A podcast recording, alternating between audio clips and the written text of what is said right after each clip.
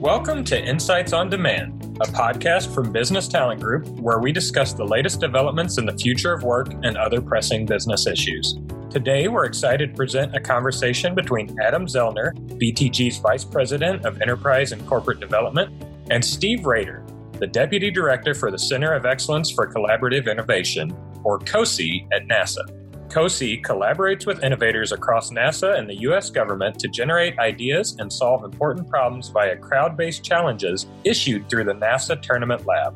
As the Deputy Director for COCI, Steve is responsible for facilitating and promoting the use of collaborative innovation platforms in support of federal projects. He joins us today to discuss his work at COCI, the benefits that the crowd based model delivers to federal agencies, and recent news about the NASA Open Innovation Services 2 contract, which expands the program to include a wide range of microtasking, freelance, and on demand talent platforms, including Business Talent Group. Without further ado, here are Adam and Steve. Welcome to the podcast, Steve. It's great to have you. Oh, thanks, Adam. This is great to be on kick off, can you tell us a little bit about the origins of the Center of Excellence for Collaborative Innovation, known as COCI, including the founding principles behind it and uh, how it got off the ground and, and how long it's been? Yeah, it's, it's actually kind of an interesting story. Back in 2009, Dr. Jeff Davis at NASA, who heads up the Human Health and Performance Directorate, kind of deals with all the astronaut health he actually got a big budget cut. And so as a result of that all of their r&d work was really kind of in a crunch. And so to figure out how to do that with fewer resources uh, jeff kind of went out on a, a mission to kind of benchmark with other companies to see what were other folks doing in this new world that might be of help with his new smaller budget. And you know, he came across P&G and others that had been pioneering in this area. And also, I think he took a course with Karim Lakhani at Harvard Business School, and that kind of opened up this world of open innovation. And so, in 2010, he put together a pilot program with Innocentive and Yet2, and kind of around that same time, uh, there was another manager at headquarters, Jason Crusan, who started working with Harvard as well, and also started some pilot work with Topcoder and Tongal.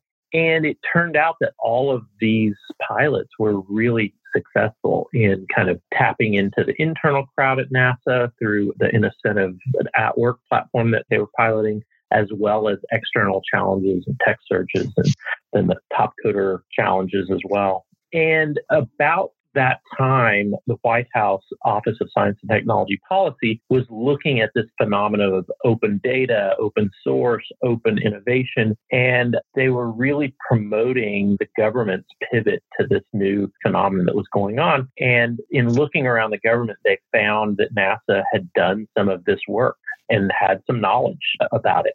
So in 2011, they asked NASA if they would stand up a center of excellence around this idea of open innovation to not only promote it within NASA, but to actually help the rest of the federal government to help adopt it. And so to kind of mentor other agencies and, and kind of provide tools and ways for them to get smarter about it and to implement some of these methods. And that that's really how it got started, and and it's been a really interesting journey uh, over the past nine years.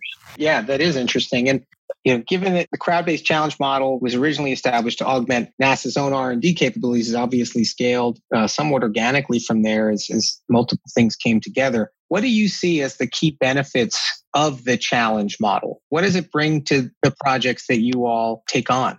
Yeah, that's great. And I'm glad you kind of emphasized that because that really was our first starting point was this idea of open innovation and, prizes and challenges as the way to access communities. The big benefit is the diversity, right? When you've got a, a, closed R&D shop, even if you have some of the best folks in the world, and we do, right? I mean, NASA has some just amazing uh, scientists and engineers. I, I think it's easy to forget the importance of diversity in R&D and in innovation. And I would say that one of the big things that we've seen as we've been really looking at this and why it's successful and why it's so important is that the world has changed. We've always had technology changing our options for how we can get things done better, and those then impact our skills that we need in order to use those technologies. But the rate has changed. It has just continued to accelerate. And it's to the point now where we're at this kind of collision point of growth of the population along with the wealth of countries kind of bringing along a lot of education systems over the last 20 to 30 years that suddenly there are more educated people around uh, than ever before. In fact, there's a stat I use a lot that says that 90% of all scientists that have ever lived on planet Earth are alive today. That's huge, right? And if you look at similar curves in PhDs or in numbers of patents, they're really these curves that are amazingly steep right now. We've gone from like four or five years ago, a few hundred thousand patent applications a year to, I think in 2017, it was 3 million a year. Same kind of phenomenon going on in PhDs. And the result of that is just a lot more technology and a, a lot more technology coming quickly and it's kind of interplaying with each other. And so for R&D, what that means is it's a lot harder to find those technologies that can give you an edge because you end up spending all your time either researching to try to find it and kind of chasing your tail, or you just go inward and pretend it's not there. In both cases, you're not finding the best starting points for going and solving your problems, right?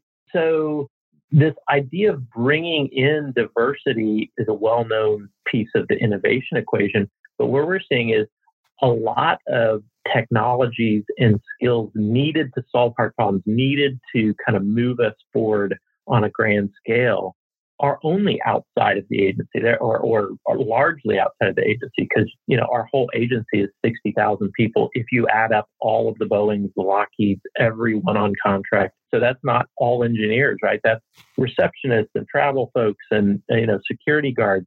There's just not that many people working space and when you look at that larger population, you get both the advantages of numbers as well as the diversity that that brings across multiple industries it's super interesting. I love that stat. About 90% of all scientists uh, that have ever been alive are alive today. It, it, really does speak to just the power of the crowd and if they're given opportunities and, and ways to help that they can.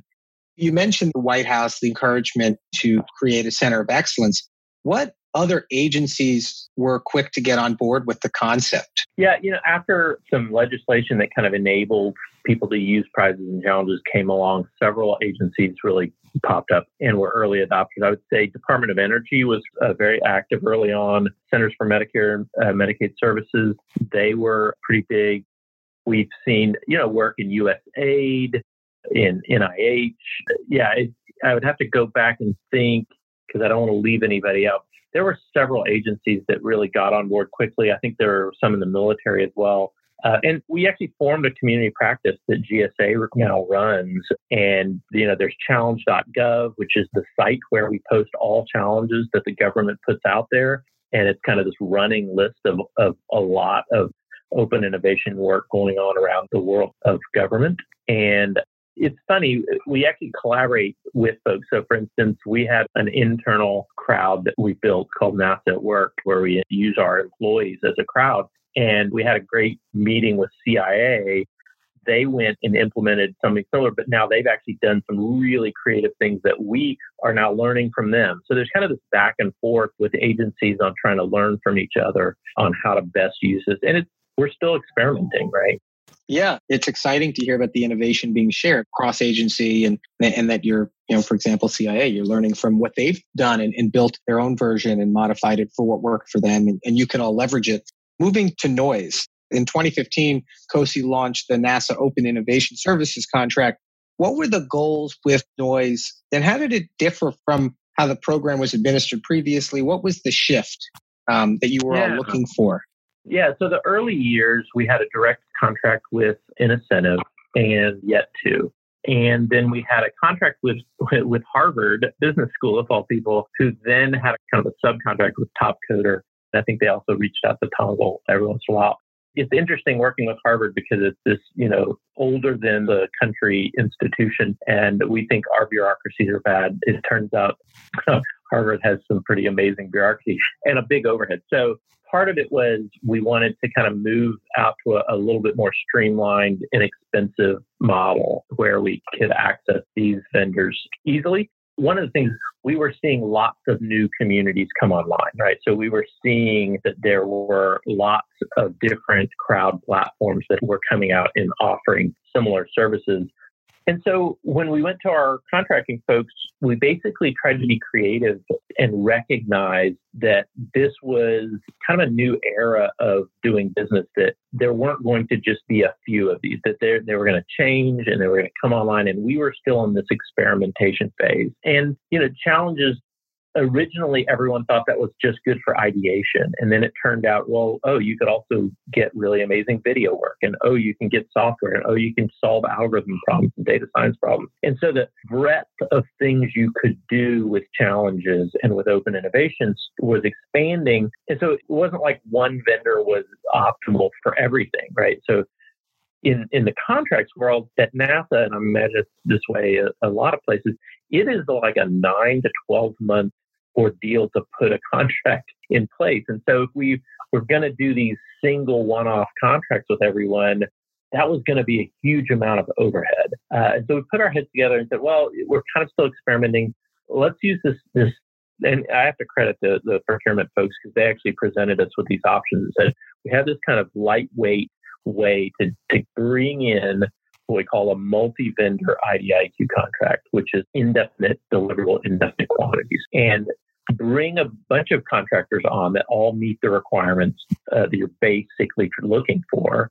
And then you can issue task orders onto that contract and compete them, right? And so you'd say, hey, I need to have a piece of software built. And you'd put what we call an RFP, or now we call it an RFTP, but it's basically a request for a plan, right? Tell us how you would do this, how much it would cost, and what your schedule is, and why you're a good fit, right? Why why should why should you do this? What are your what are your qualifications?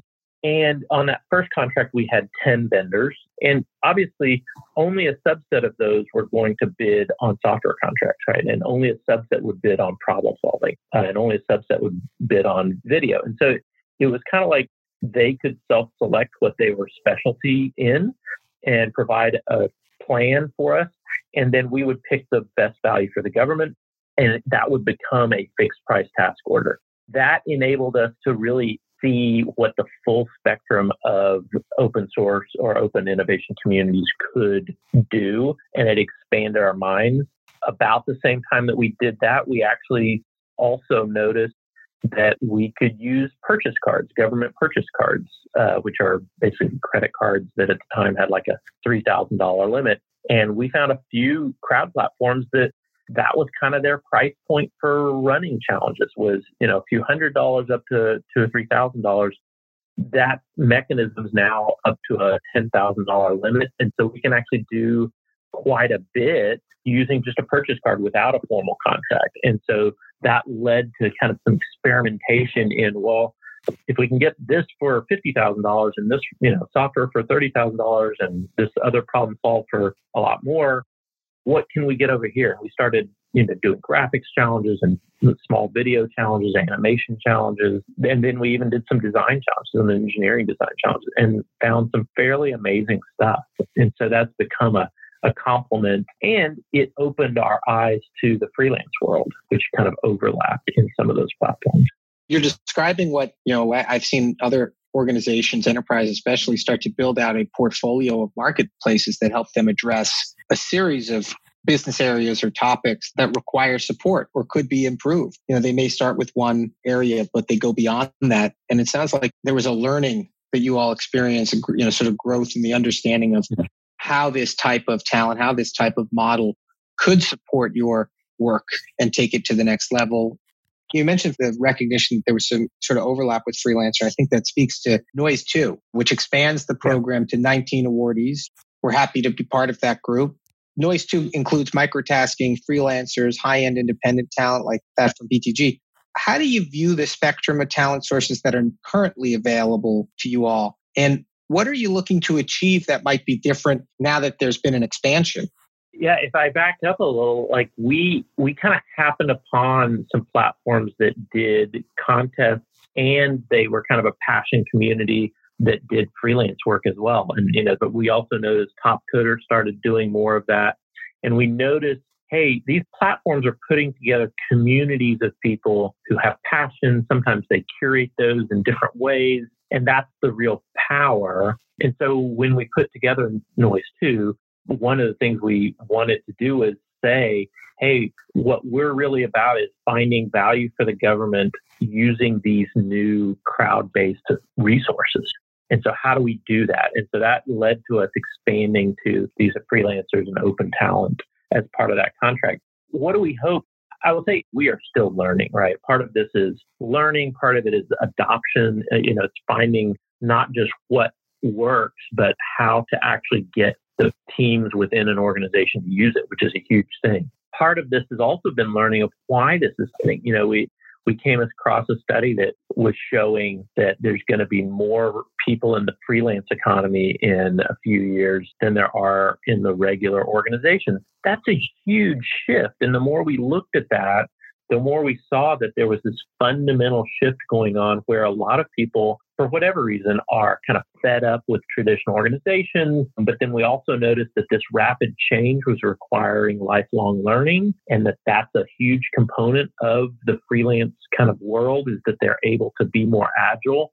And companies are now having a hard time finding all the right skills and technologies to hire.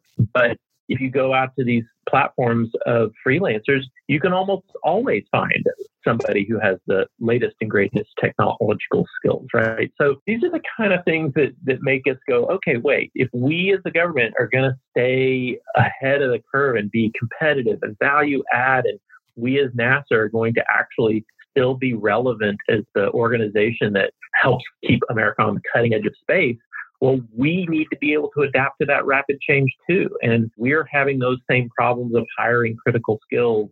We're still having problems finding those latest and greatest technologies. So, how can we use this to go do that? And we're still in early days of trying out the model and seeing where can we bring in teams of people or individuals that these platforms have. But I will say early indications are that this was exactly the right pivot at exactly the right time.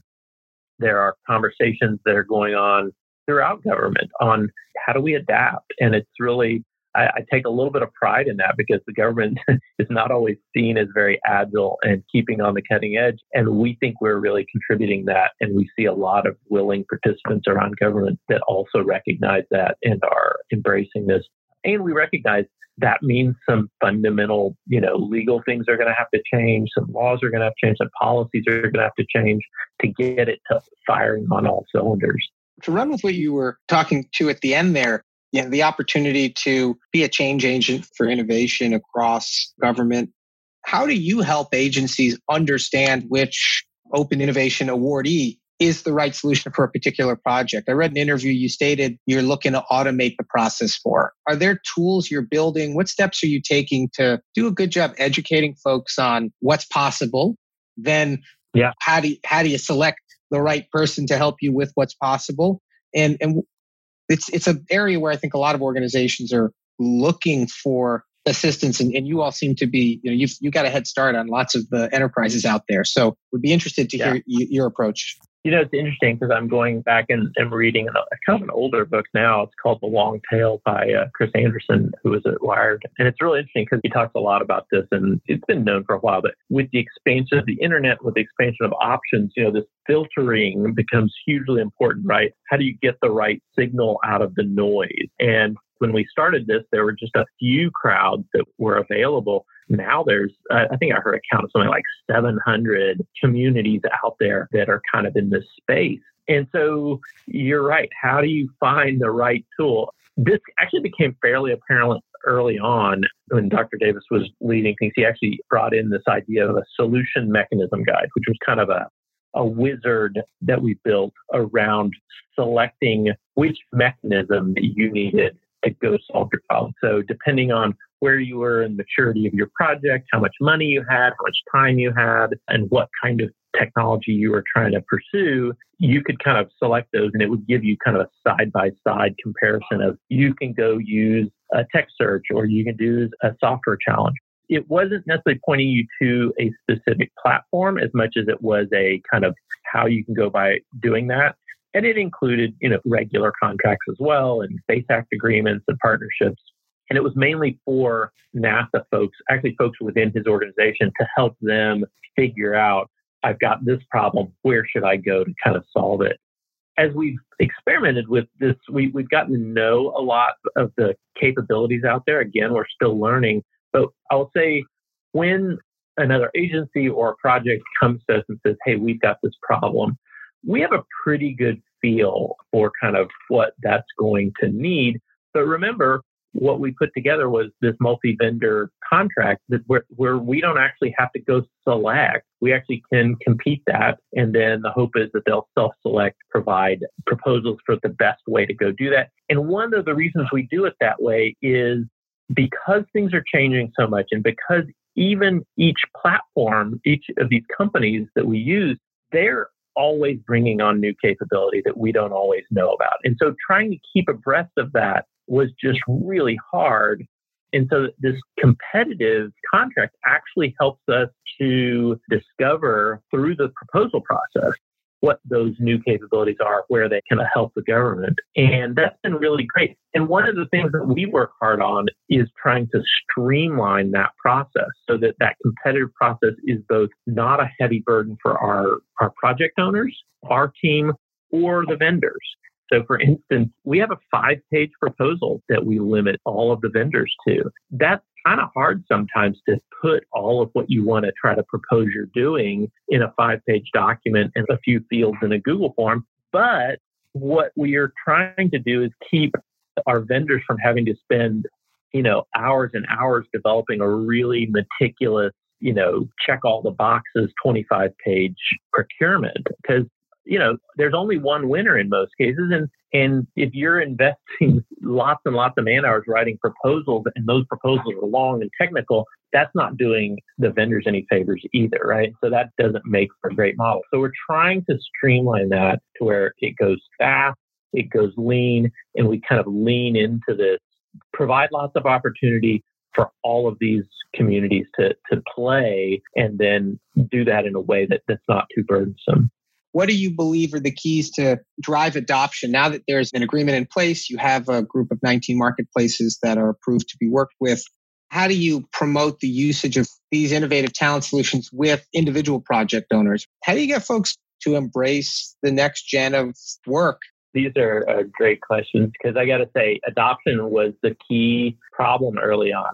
We recognized what an amazing tool this was but early adoption was really hard. And in fact, there's a Harvard Business School case study called Houston, We Have a Problem that basically explains a real issue we had when we tried to actually use this at NASA initially. Jeff came back and was like, this is great, it works. He told his managers and his scientists, let's go start doing this, and immediately got kind of pushback the best story on this is actually Alph Bingham, who kind of started Innocentive, right? He he was at Eli Lilly, and he was really a believer that you know you got to open things up if you want to really want to find the innovation. So he went to their chief scientist and said, "Hey, I want to put these 21 unsolved problems out on on a website and just see if we can get other people to solve this for us." And the chief scientist agreed. They put them up on the website, and immediately all 20 some odd of those scientists came to the chief scientist and said, You need to take those down. You hired us to be the experts. We're the ones that have to do this. This is proprietary. You're giving stuff away.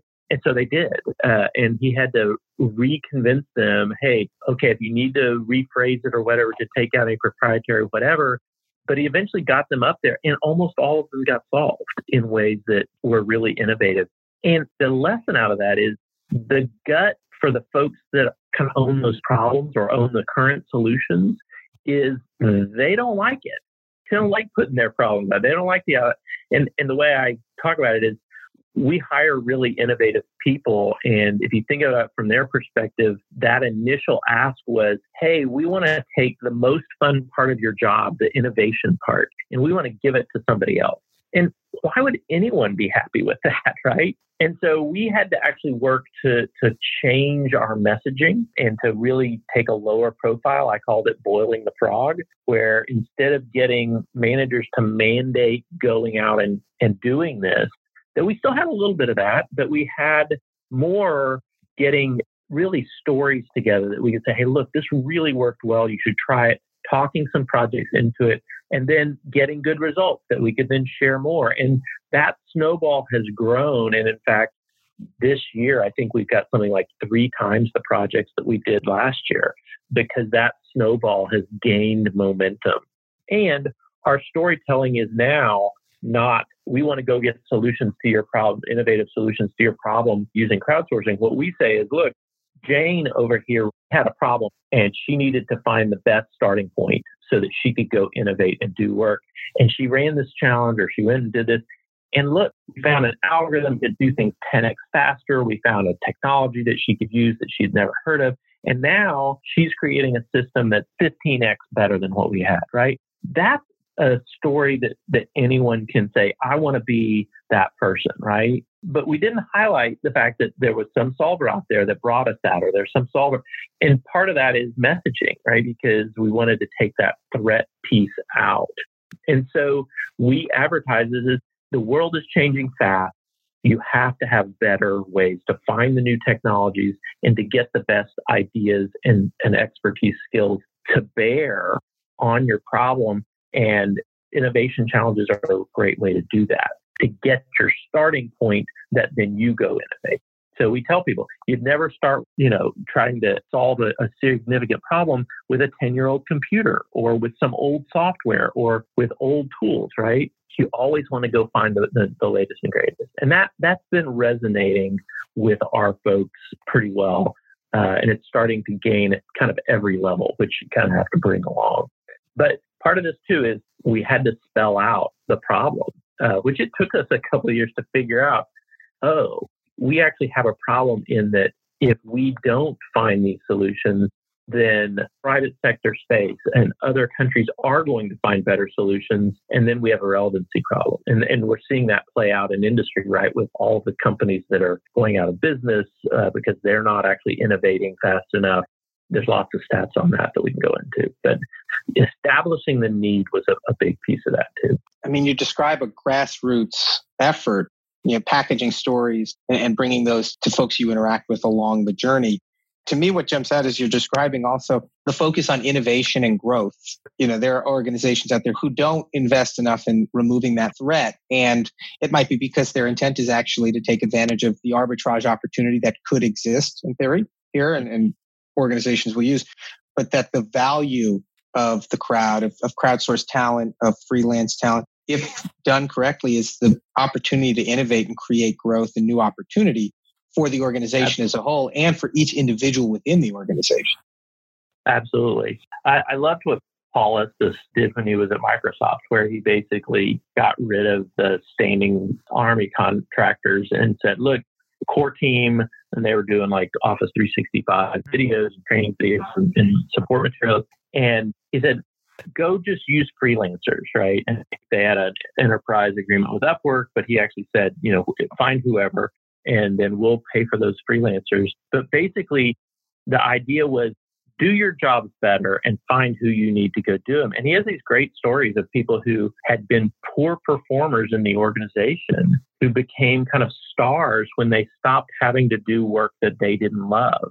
And they focused on what they did, loved, and then kind of pawned off the, the other work to freelancers and found people whose passion was what they didn't have and were able to kind of put together kind of an ecosystem or a team of people so that each became team leads of a network of freelancers to get work done. And it upped the productivity of that group while saving, I think it was something ridiculous, like 75% year over year cost. And I think that's right. That when you can find the people that actually have the expertise you need, they work faster and more efficiently. When you learn to reach beyond yourself, kind of like in college, right? if you try to do all your homework sitting in your dorm room versus going to a study group and working with a bunch of people, at least for me, my grades plummeted when I was by myself. But when I actually started working with other people, it actually expanded. And I think the diversity of people you have access to in this new free market offers that opportunity not to just work with some amazing folks all over the world, but you're really upskilling yourself at the same time. Because if you bring in someone with the latest and greatest machine learning and you bring somebody else with the latest and greatest materials knowledge and you're working with them, you then know some of that knowledge. You know it exists and it starts to make you hungry for more. And part of the organizational problem that's rampant today is that the old model where you hire people, keep them in labs, keep them insulated from anyone else is basically insulating them from the changes that are going on out there. And it's why so many companies are becoming obsolete. Their very organizational model is at odds with this rapid change. And so companies that are opening up and bringing in talent and kind of rotating that through and even letting their employees kind of work on side gigs, that opens up an entire new kind of concept for how work and knowledge gets used. And as you describe the opportunity for organizations, but also sort of the old world challenge, it makes me think about what we're living through right now. You're on this call from your home office, I believe. I am from mine. What was the plan for the program's evolution in the years to come during the term of NOIS 2, maybe beyond that, if, if you all have mapped yeah. that out? And how has this pandemic had an impact on that plan, the timeline, the type of work that you maybe are already doing or will be doing through the program or how you're shaping the way in which you scale it?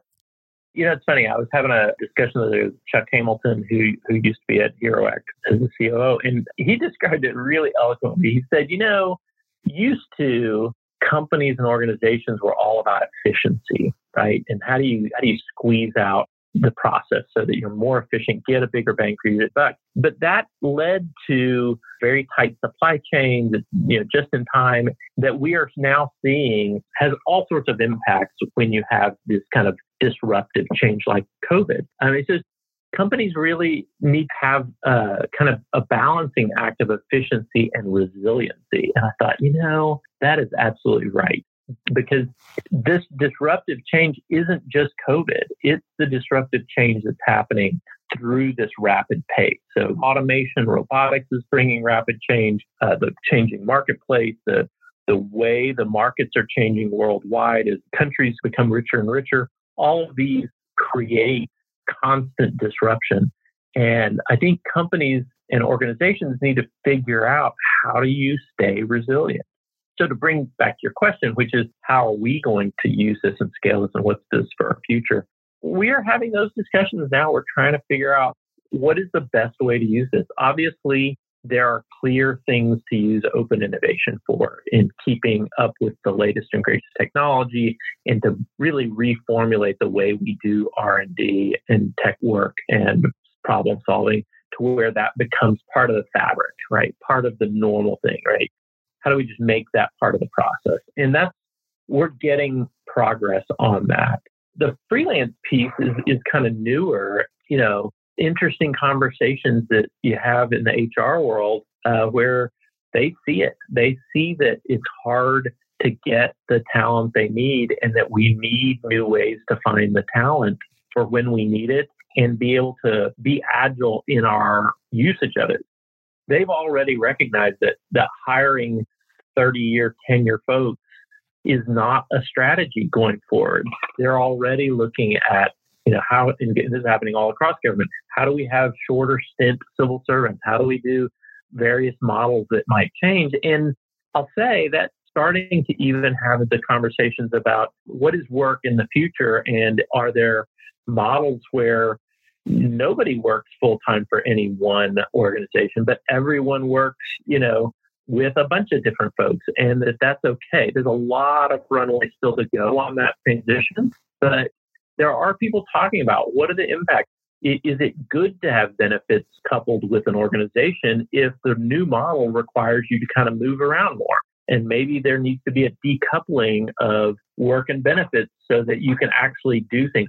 I, I know so many people that are miserable in jobs right now that they can't leave because they have to have the benefits. What we see is there's kind of a this is more probably more personal vision, but there's an opportunity for people to live into their passion, to access global marketplaces, to, as an individual, start to develop lifelong learning skills that allow you to be robust to those changes. Some of the biggest problems with, say, factory workers or taxi drivers is they were trapped in those by companies that weren't developing them. So the organizations would use those workers until those workers weren't needed anymore and then dump them onto society without any new training. And what we're seeing in this new freelance world is these platforms are starting to enable lifelong learning that just by working on these platforms, people are learning new skills.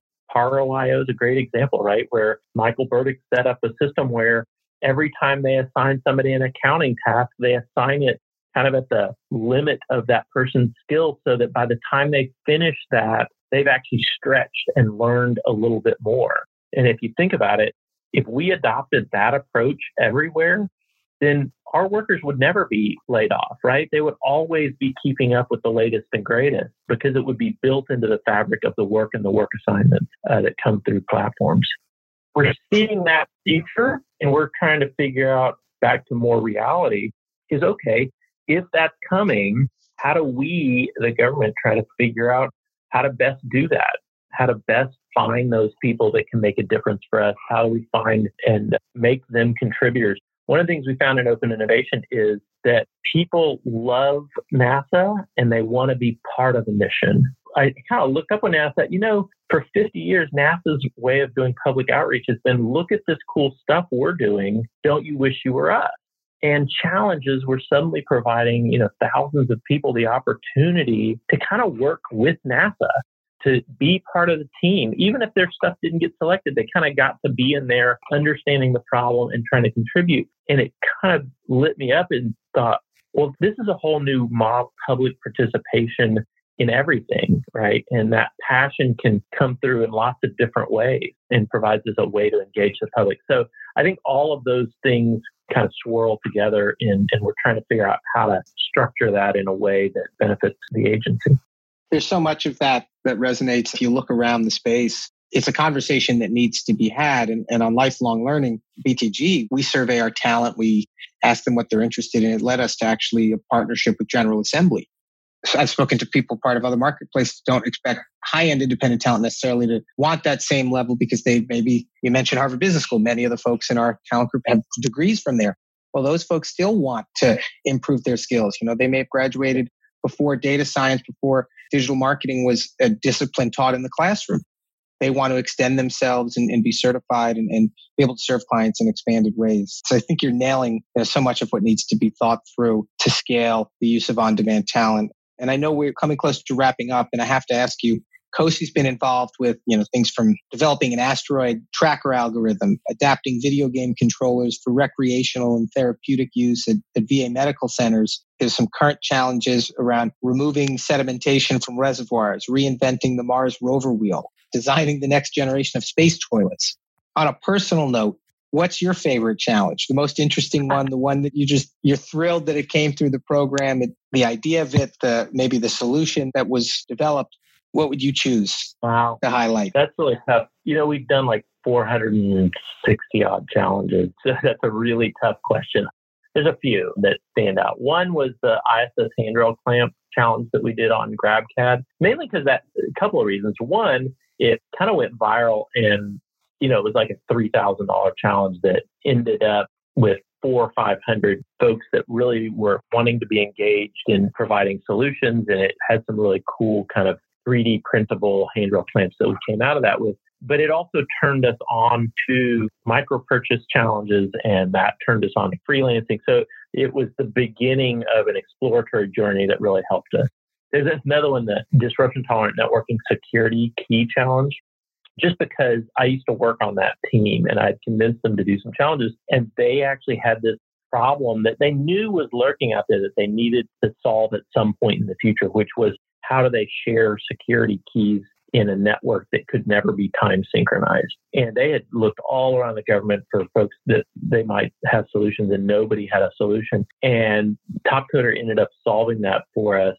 But the funny thing was, they actually pointed a solution using the Byzantine generals problem, which we actually had implemented to synchronize computers on a spacecraft I had worked on. so it was almost like we had to ask somebody from the outside that we didn't know to show us that we actually knew the solution. We just didn't know to apply it to security. That to me just demonstrated the power of open innovation right there. It, must be gratifying given your involvement there with the team. And that's, Yeah. that's awesome. Thank you. I appreciate that example. You know, and Steve, I appreciate your time and talking with us today.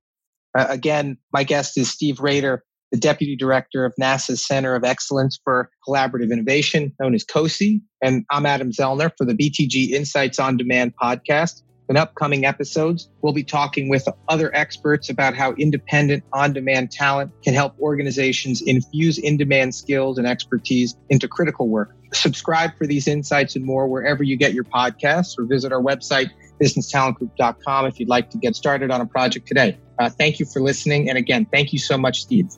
Hey, thank you, Adam. This was fun.